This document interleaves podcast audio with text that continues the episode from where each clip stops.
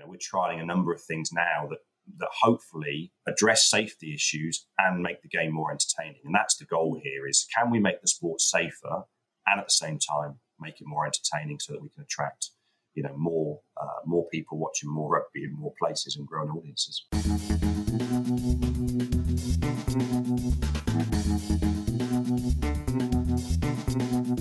Hi everyone, and welcome once again to the Sports Pro Podcast. I am your host, Eoin Connolly. Hope you're well. We're going to be talking this time to Alan Gilpin, the Chief Executive of World Rugby. Alan stepped up to that role early in twenty twenty-one after a successful spell as C O O and as Managing Director of Rugby World Cup, and it's a pretty fascinating time to have done so. Between the challenges of the pandemic, financially and logistically, and the attentions of venture capital firms and private investors, there have been plenty of decisions to make for the short, medium and long term. These are times of real opportunity for union and sevens in everything from the growth of the women's game, which has its COVID-delayed World Cup coming in October, to geographical expansion. But this is really a conversation about responsibility, the part World Rugby has to play in managing the commercial development of the sport, coordinating an ever wider range of stakeholder interests, and taking critical measures to improve player safety and welfare.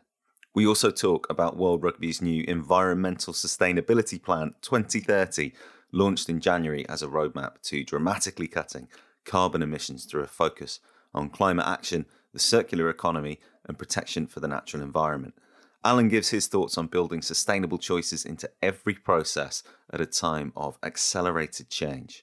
And incidentally, Sports Pro will be exploring that topic in depth right across its digital channels, including here on the podcast, for Sustainability Week, running from the twenty-first to the twenty-fifth of February. So do look out for that. All right then, let's hear from Alan Gilpin. Alan Gilpin, Chief Executive of World Rugby, welcome to the Sports Pro Podcast. Thanks, Owen. Good to see you. Thanks for having me. Great to have you on. Um, I mean, we're, we're going to be covering off a few things in the next kind of forty minutes or so. And, um, you know, I know you've got some sustainability plans to talk about and, and rethinking the kind of direction and responsibilities of World Rugby. But, you know, you've taken over in some pretty interesting times. You've obviously been with World Rugby for a while, but um, twenty twenty-one, uh, quite the year to to step into the hot seat. Um, you know, what what kind of shape, basically, we're coming out of the pandemic now. You've got a major event this year. Uh, what kind of shape is World Rugby in as an organisation and World Rugby as the sport um, heading into twenty twenty-two? Look, I think I think we're in good shape. Um You know, and, and, and much of that goes back to the fact that we, you know, we were fortunate.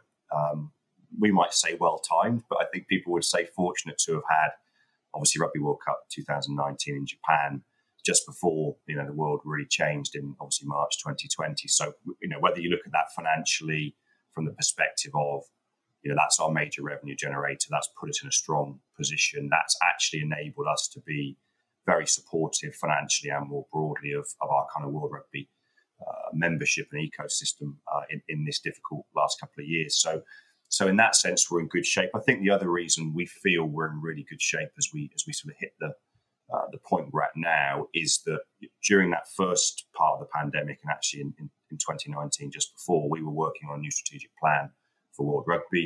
You know, that's that's an evolution, not a revolution, but it's a more focused strategic plan that's really allowed us to be uh, a little bit more sort of uh, laser focused in our intentions around growing the game around the world.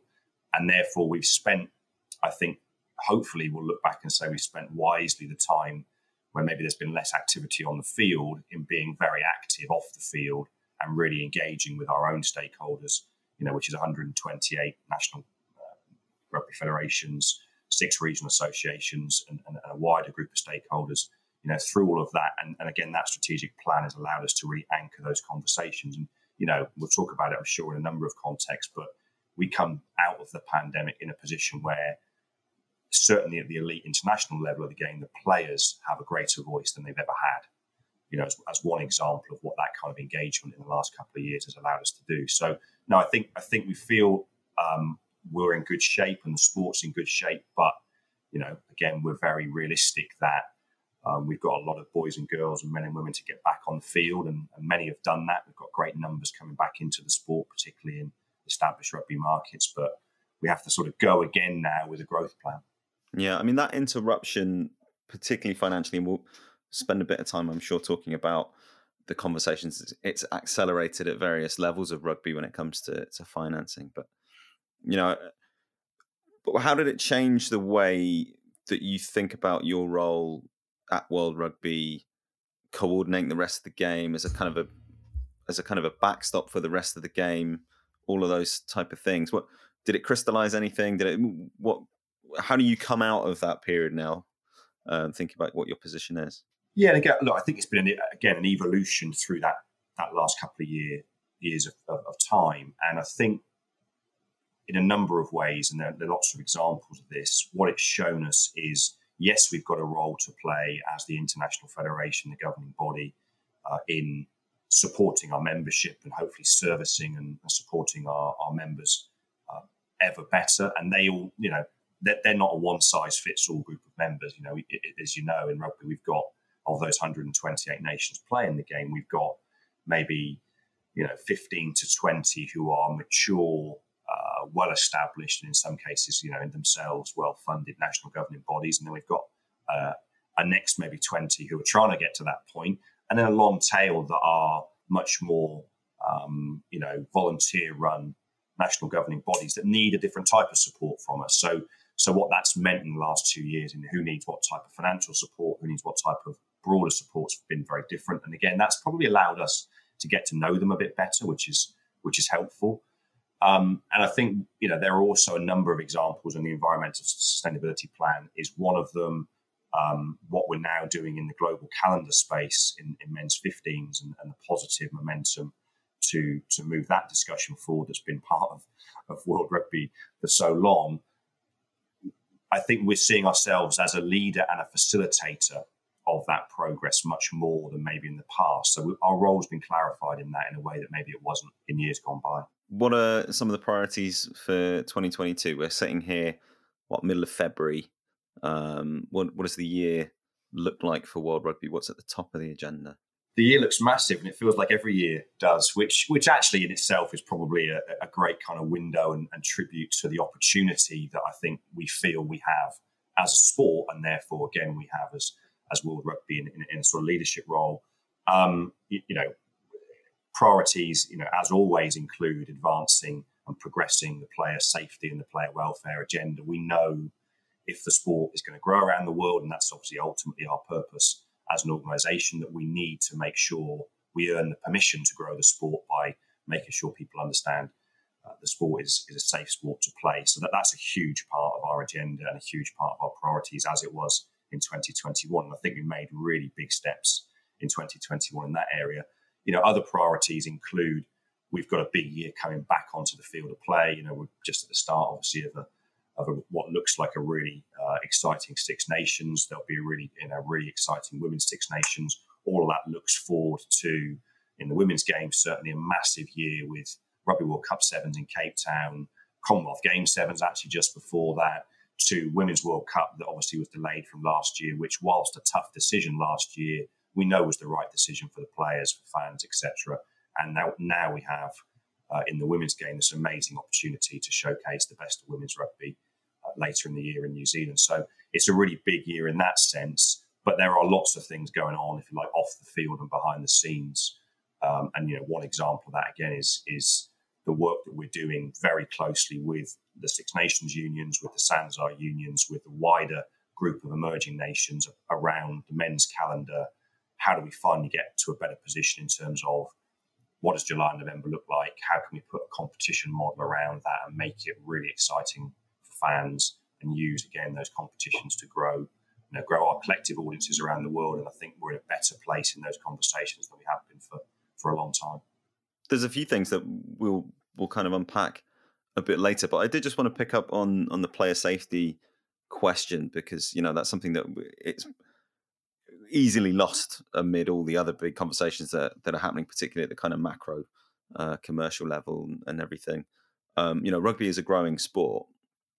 Um, and obviously there are steps being taken to make it a, safe, a safer sport, particularly with some of the injuries that players have picked up in the past. You're going to have difficult news come out um, about things that you unfortunately no longer are able to do much about other than offer them the support and um, and and and care in the longer term.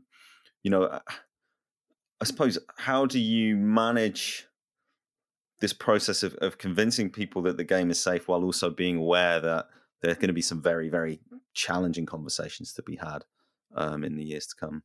Yeah, look, it's it's it's uh, you know, not only a really good question, it's right at the heart, obviously, of, of everything that we're that we're thinking about and doing. And you know, you mentioned quite a few really important aspects of the whole debate around player safety, and even just in that in that question, you know, so we want to listen to those difficult testimonies, if you like, of former players. Um, they've been very brave in the way that they've been very open about that. It has to inform not just the debate about how we do a better job as a sport as a whole in caring for players who played the game in the past. And I think that's a big responsibility that we're trying to, you know, really work through how we take on. And that involves our work with international rugby players as, a, as an international players association, and their work through their national players associations with players, you know, in all of the kind of established rugby playing nations. So that's that's a big part of, of, of the work we're doing. You know, how do we care more Um, better in the future for former players and provide better support for them? And there's a, you know, there's a huge amount of work going on in the kind of brain health space uh, in that regard.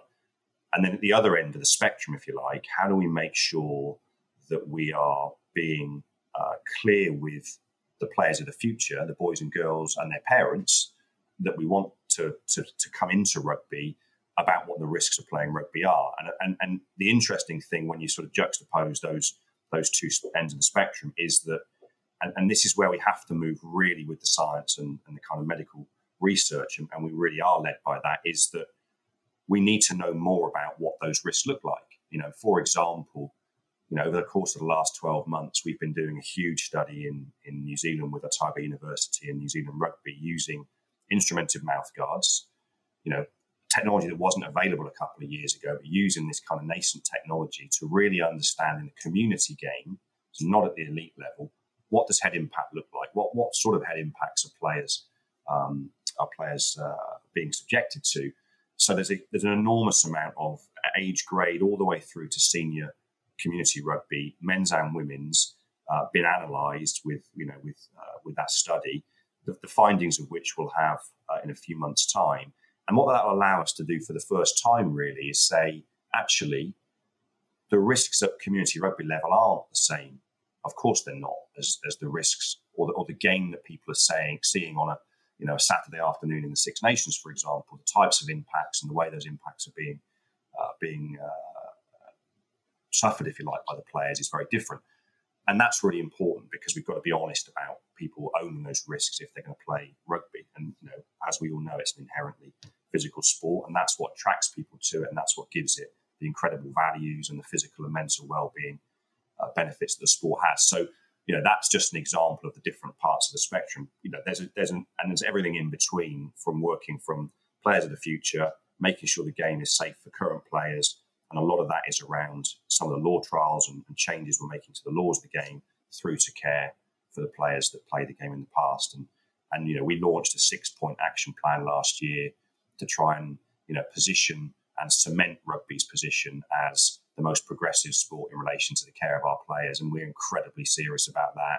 You know, our executive board have doubled our investment in, in player safety and player welfare, uh, research and activities and initiatives. We've understood that the women's game, which is a young professional sport uh, in rugby terms, is different to the men's game. Again, you can't make assumptions about what you know from the data in the men's game and, and what that means in terms of safety for the women's game. So there's a massive push to make uh, to, to really invest in research that is specific to the women's game. We've just set up a women's player welfare advisory committee to really dive into that. So yeah, it's we're doing a lot. And you can never do enough, and you can certainly never do too much in that space. And it will become, you know, a much, much bigger uh, area of investment for us all the time.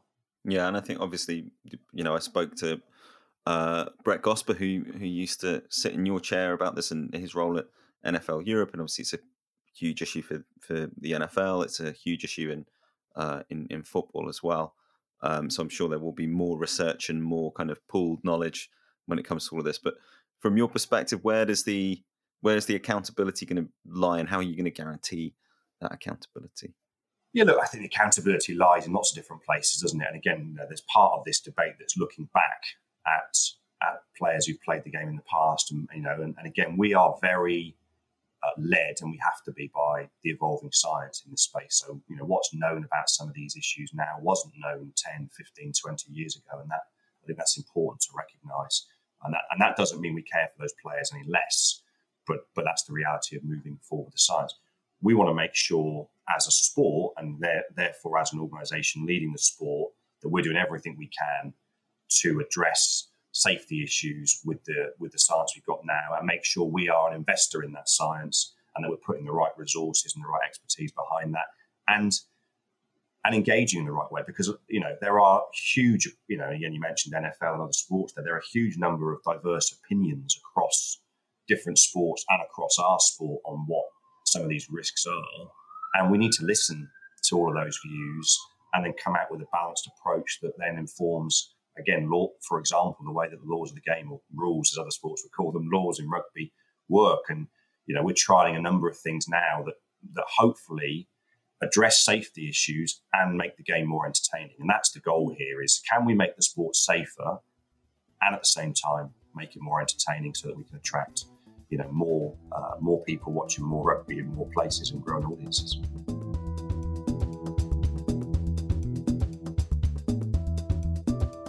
Just taking a break from our chat with Alan Gilpin for a message from the team here.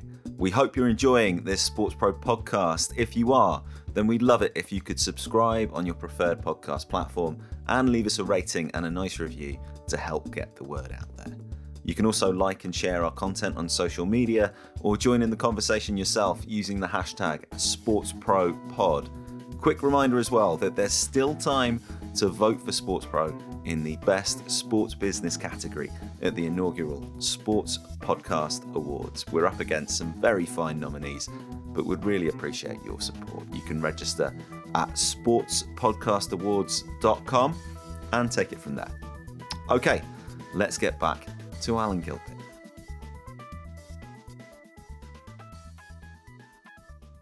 There's definitely a lot of confidence in, in the potential of rugby and the potential growth of rugby. And, you know, that leads us on to a very different topic, which is the investment financially in the sport that has been accelerated by uh, the stoppages of, of the covid nineteen pandemic, I think. But was, you know, it's a, it's a conversation that's been around rugby for three or four years um, in terms of, you know, venture capital funds and private equity investment. Um, where is, uh, you know, you you mentioned to the F T last summer that, that you were in talks with various parties. What's the latest on that um, when it comes to third-party investment in, in World Rugby's commercial projects? Yeah, look, I think we're still we're still working through what that what that looks like for us. And the, and the reason I say that is, again, with the new strategic plan launched last year, what we've really done in the last twelve months, with some great uh, conversations with, with different interested parties as well, really contributing to that, is try to understand what are the drivers of growth for the sport over the, the next ten, fifteen, twenty years. And when we have those conversations, of course, what you see when a number of different types of investors and private equity in particular come into an area of, of sports and entertainment like rugby is they see opportunity, and they see unexploited, particularly commercial value. And that's great in the sense that we can see that too. Rugby traditionally, particularly from a media rights perspective, is a very fragmented sport. You know, many sports are fragmented, but I think we're a particularly fragmented sport. Different competition owners, you know, fragmented and and, uh, and challenging calendar and scheduling.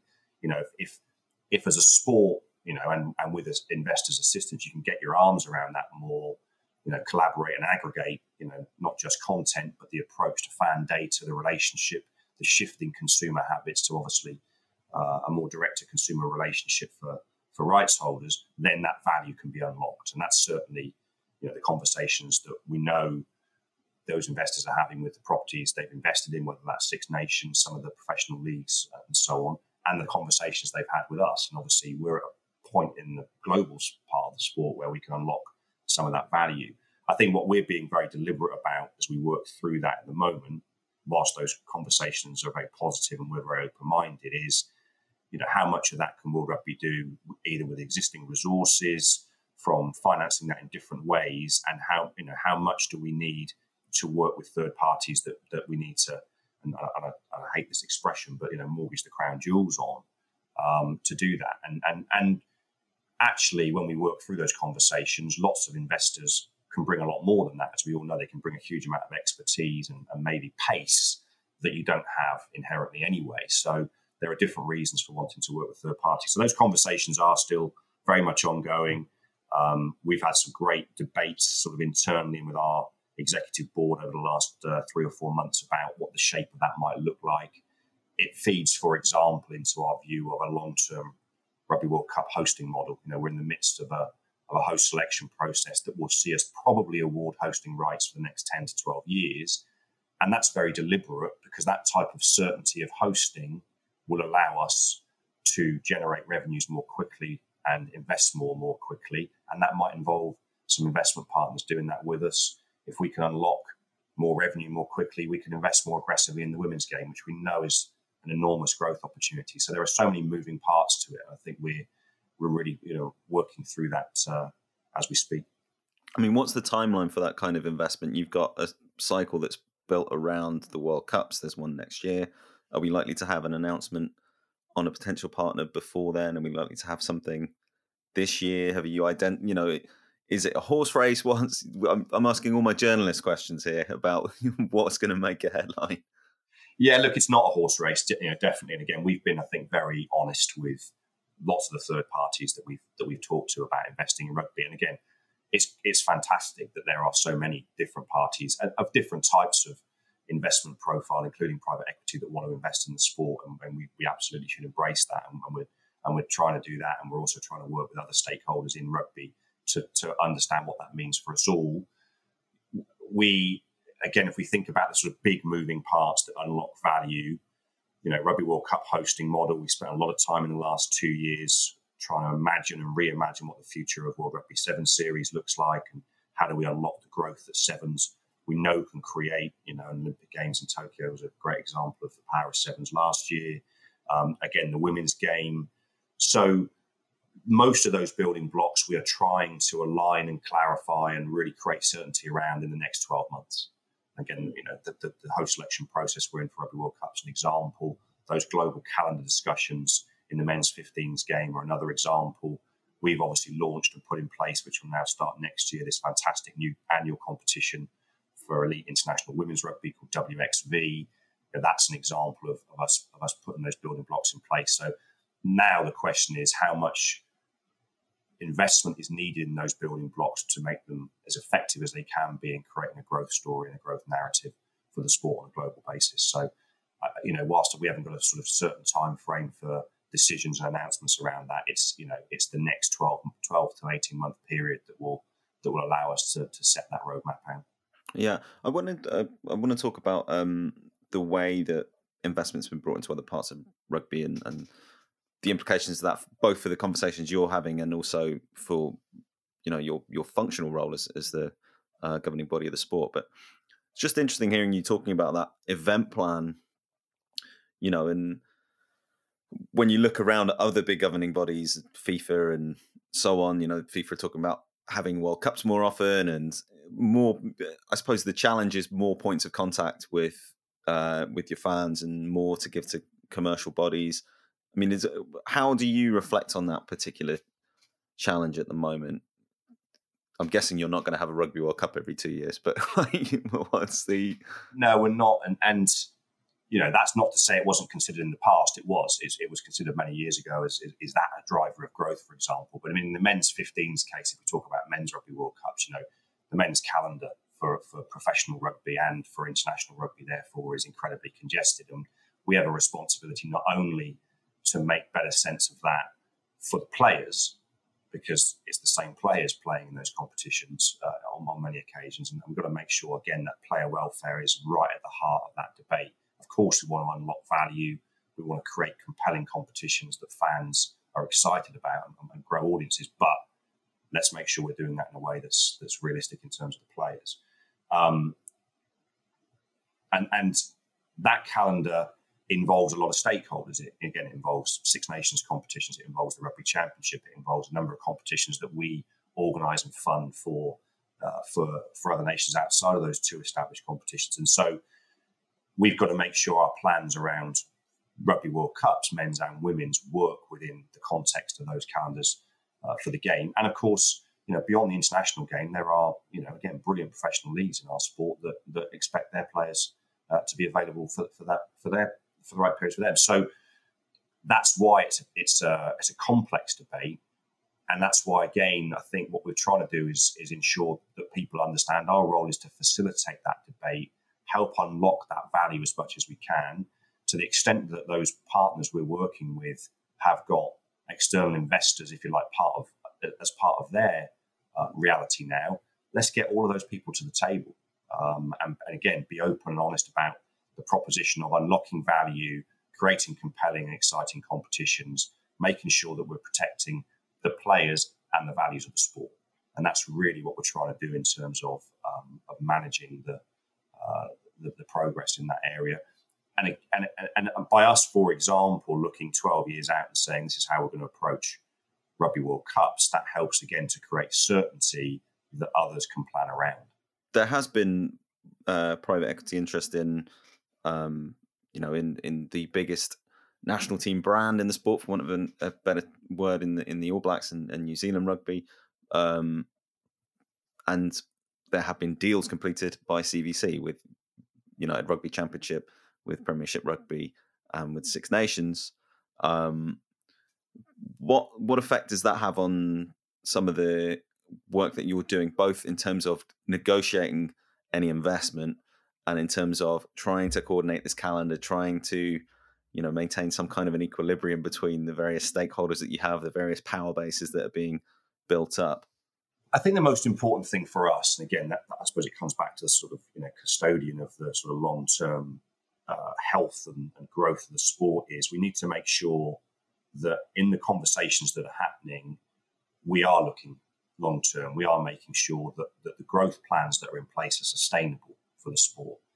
Now, that's easily said, obviously. One one part of that is making sure that, that in the in the discussions we're having about ultimately competition models and the things, again, that are going to unlock more value, that, that there are, very, very importantly from our perspective, pathways for emerging nations.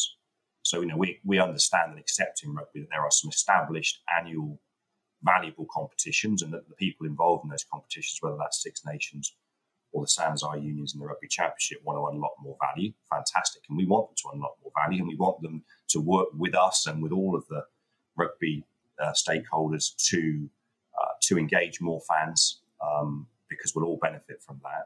So we're all, we've got very aligned interests at that point, and, and as I say, we want to make sure that that becomes something that is a, you know, a driver of growth for the sport globally, and not only in the markets where those competitions are played. So that that's part of the debate we have to have. And again, I think there's good alignment on that, because people understand that growth needs to be growth in emerging and new markets for rugby, and not just in the markets that are that are established.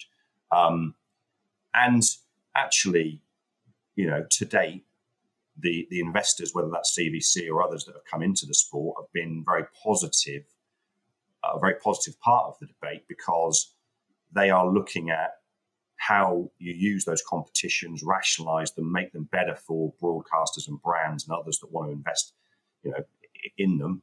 Um, and ultimately, that drives a better engagement with fans. And again, we want rugby. If rugby is going to stay relevant, become more accessible, it needs to be more relevant and more engaging to fans ultimately, um, and be a better, and, and I know we don't always like to use this term, but be a better product. Um, and that comes down to, you know, things like kickoff times in the different competitions, and making sure that people can, you know, can access uh, can access rugby. So I think to, to date, those discussions are, with those investors, are very positive, and we and our role is to make sure they they remain expansive and sustainable. Okay. Speaking of sustainability, Alan, you know, this is a, I mean, you've, we're talking about this because you've just launched a, an environmental um, sustainability plan in January, which is pretty far reaching, and, and you're not the only organisation to do this, but you have detailed it and, and laid it out, um, uh, and, and made some very rugby-specific um, recommendations, or, or laid out some very rugby-specific ambitions for what you want to do.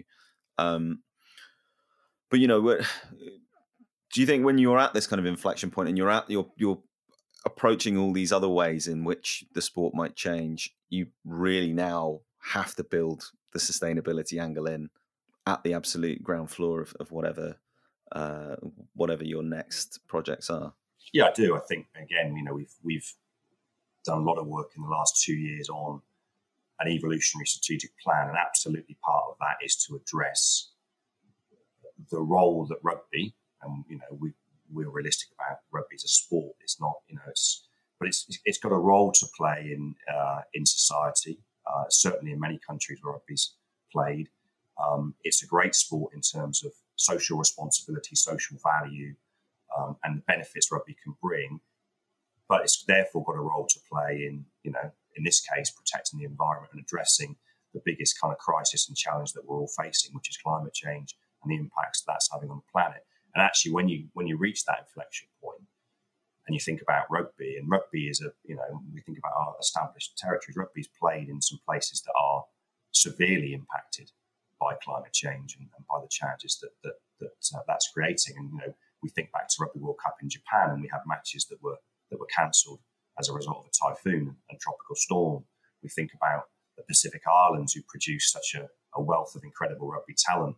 That, that, that it's such a big part of our sport, and those Pacific Islands are under threat with rising sea levels, and, you know, so w- w- it's not, it's certainly not something we could ignore, and nor do we want to. And, and I think when we again reflect on World Rugby having a leadership position on behalf of the sport, then we have to be the ones in a position to to step into that space and address this. And we've worked on this environmental sustainability plan, or Plan twenty thirty, as we're calling it, with, you know, a huge range of stakeholders, lots of external expertise to help us shape the plan.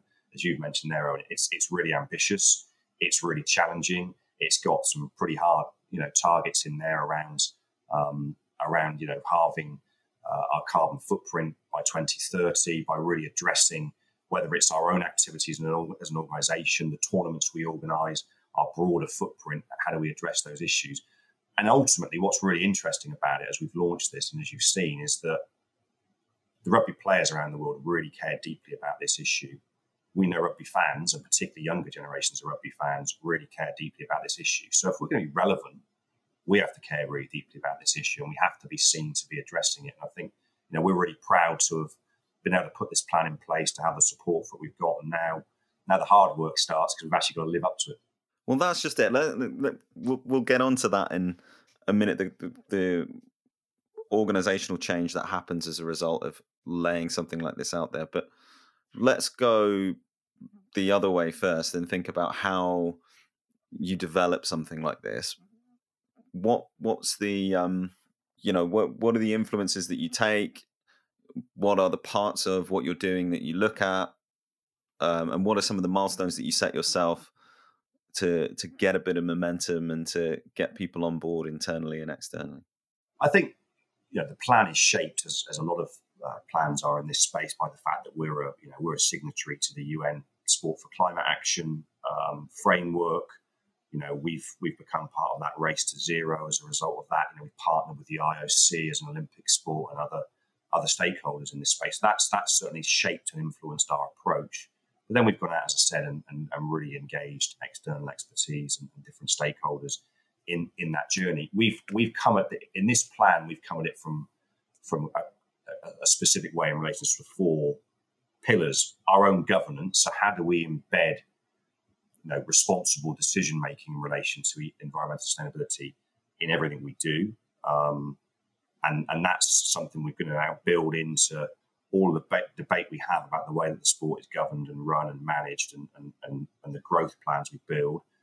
Then we're looking at our direct impacts. So how do we reduce the kind of carbon footprint of our own activities as World Rugby, as an organisation? Everything from the obvious in terms of waste management and single-use plastics through to, you know, much more complex issues where we're an organisation that organises international events and travel around the world. And how do you do that in a more responsible way? I think probably COVID's taught us all a few lessons about about some of that. We maybe don't have to take as many flights all of us as we used to. And there's, you know, there's there's some important lessons to be learned in that. The third pillar is really looking at our tournaments and trying to build environmental responsibility and sustainability into how we plan our tournaments and how we ultimately deliver tournaments in partnerships with host governments and, and other stakeholders. And again, there's, that's a complex landscape, a really complex landscape when you think about fan travel to World Cups and seven series events and, you know, player movement, again, international events, how we think about waste management, how we think about the, the impact that those uh, events have on their local environment, sustainable supply chains, et cetera. And then the fourth part of, of, or the fourth pillar, if you like, of the plan really is around we we can take a role in promoting environmental sustainability across not just the sport, but, but sport more generally, and again, be a leader in that space. Those four pillars are really the sort of the planks on which the plan is built, and then the plan has a lot of detail in relation to um, the targets that we're setting ourselves and how we go about delivering them. Yeah. I mean, it, it almost ties back to the conversation we were having just a moment ago about, um, you know, investment and the expectations that people are going to have. And, uh, you know, if you have money invested in something, you want to see a return, then there might be a demand for more events. There might be a demand for certain suppliers to be chosen over others. If you turn around and say that partnership actually we're not going to do because uh, it doesn't meet our s- sustainability objectives, these are all pretty tough lines to draw at a certain point. Um, so how do you how do you approach that side of it? How do you kind of put those checks and balances in at a time when you're going to be making a lot of decisions and trying to encourage uh, that growth? And I think that's exactly why this is such an important moment in time to be launching a plan like this, to say, actually, we're we're at a point where we're working again with lots of other stakeholders and, you know, private investment and, and, and so on to to grow the sport. And absolutely, we've got to do that in a way that is sustainable and, and, and including environmentally sustainable. And so that comes back to how do you embed those ambitions into your decision-making uh, processes. So, you know, there's a lot of conversation happening and further debate to be had with the other stakeholders we have across the game to make sure we're all pushing in the same direction on that. Um, and ultimately, how we're ha- held to account on that, I think, will come back to the players and the fans. And, and you know, around the time of, of the COP twenty-six summit last November, you know, we were uh, we were in dialogue already with a number of player groups, but we had a, a you know an endorsement, a letter, you know, from from over five hundred players, you know, imploring us and supporting us in launching these plans. And you realise that's, you know, those are the players that are coming through uh, i- into the sport and, and becoming high-profile athletes in our sport. Everyone from David Pocock, who's a huge advocate in this space, to Jamie Farndale in in uh, in Scottish Sevens, who's a, again a huge advocate for for this area, um, and many, many, many others.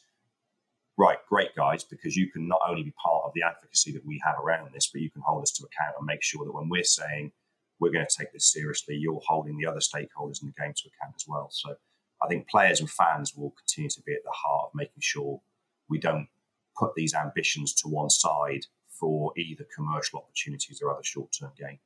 Mm, let's look in the immediate term. You've got you're making decisions all the time, or you're... Um, making plans all the time. You have a global event this year and you have a global event next year, and there will be things that um you have to put in place for for both of those things. You know, how how is that going to affect you, or can it, do you have an example of where you have been faced with a choice on a specific, you know, whether it's a supplier or a partner or a way of doing something, and you've referred yourself back to this document, or via the um, processes you've put in place, you've, you've come to a different decision on on the way forward?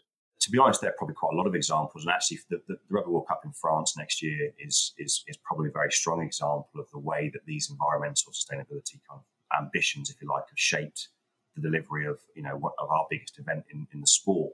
Um, we've got a great uh, partnership with the France twenty twenty-three organising committee uh, in that regard. Obviously, they're very much part of a A collaboration with Paris twenty twenty-four and Olympic Games and the French uh, and the French government, and that's everything from decisions around electrification of your of your tournament transport fleet, for example, Now, that that's not the cheap decision to make. That's not an easy decision to make, but it's the right decision to make.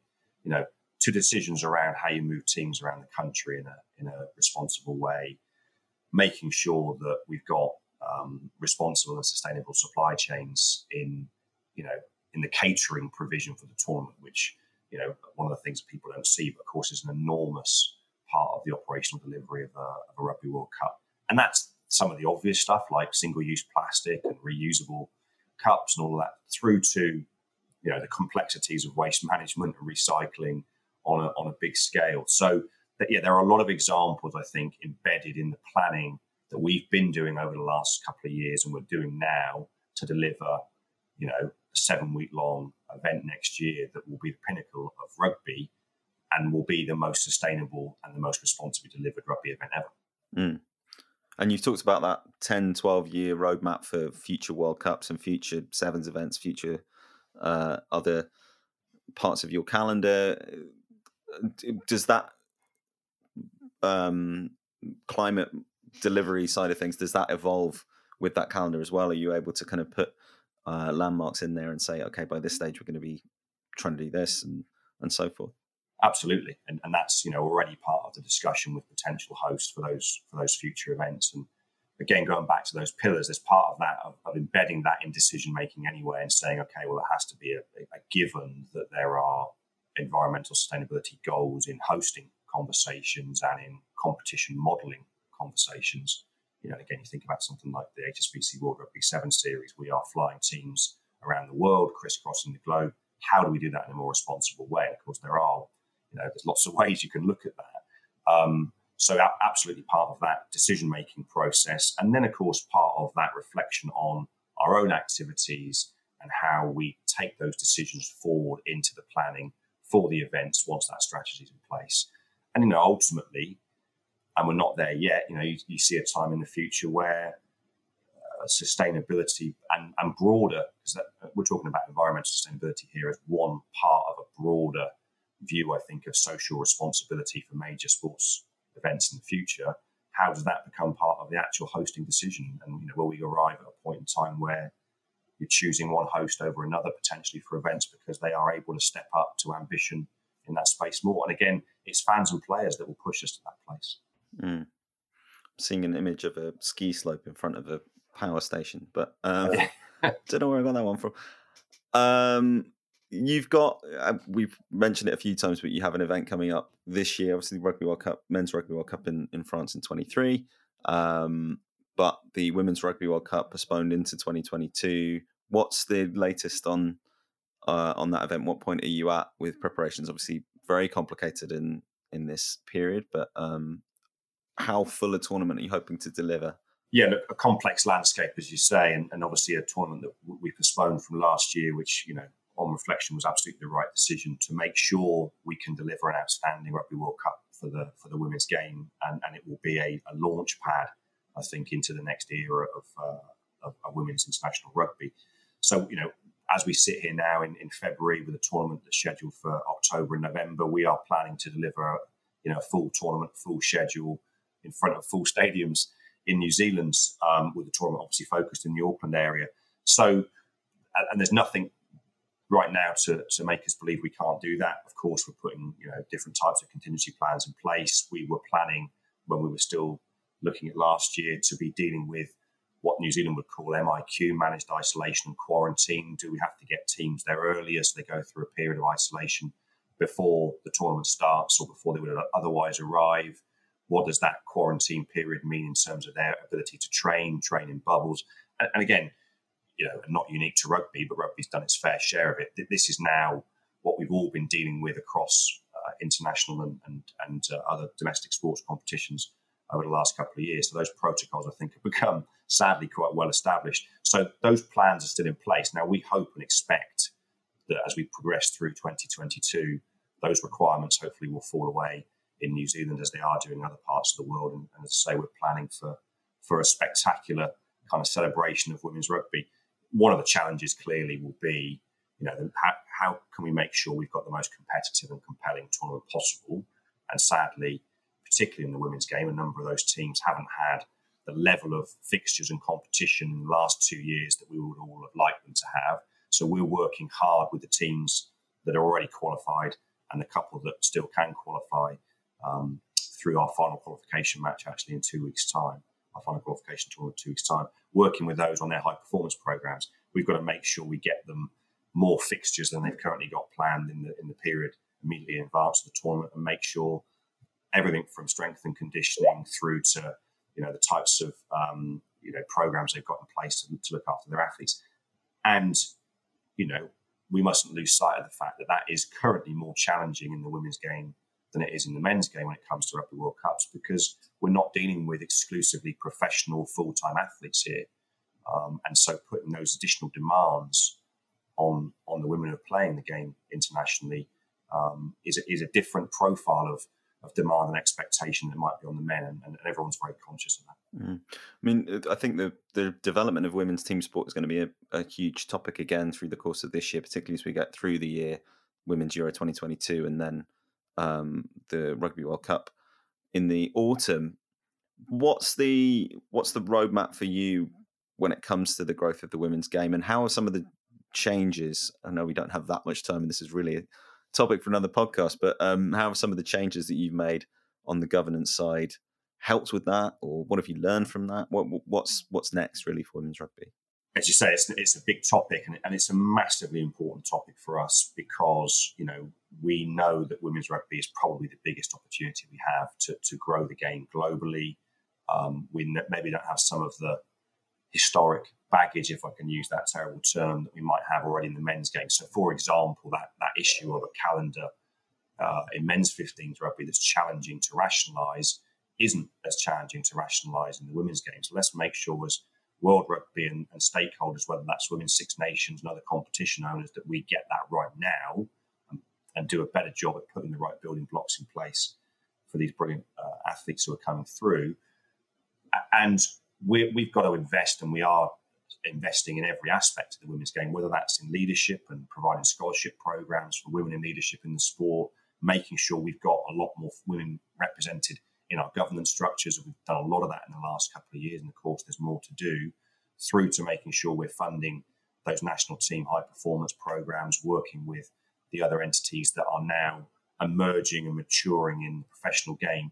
We did quite a big uh, project at the end of last year that we're now just moving into implementation around what we're calling Pathway to Professionalism, which is recognising that the professionalisation of the women's game, women's rugby, in different parts of the world is moving at different speeds. And what does that mean for the women's game? And how do we make sure that, again, we're creating a sustainable growth opportunity, and that some nations and, you know, some players and some groups aren't being left behind in that? And that's a complex problem, but one, again, we've got everyone to really kind of lean into and try and address, you know, as a whole, rather than um, people breaking off doing in, uh, doing individual things. So no, we're re- I mean, look, we're really, really excited about the opportunity we've got, and a lot of the revenue growth we're trying to build, a lot of the audience growth we're trying to build across the sport as a whole, is targeted at creating more investment more quickly in the women's game. Okay, well, that's definitely a theme that we will return to over the course of the year, as I say.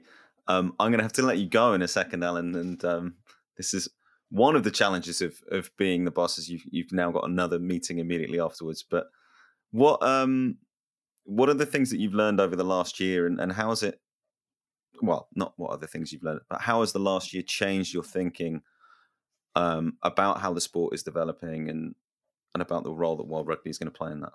It's a great question. I think we've, you know, and, and we talked about it a little bit earlier on, I think we've reflected a lot as an organisation, and I certainly have, you know, coming into the C E O role, but having been in the organisation for, for nearly eight years, on uh, the the opportunity we have as a sport to grow, and, and we think there's a really exciting opportunity there, uh, and there's lots of different actors that can play a part in that. Everyone from investors that we've talked about, through to the players and the fans that will help us drive and shape the game.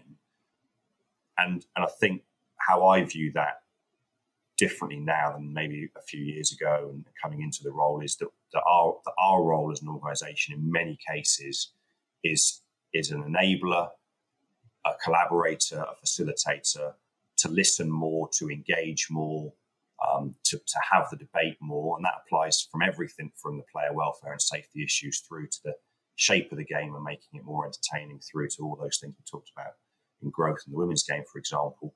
And ultimately, that's the type of leadership that the sport needs at this time to move forward.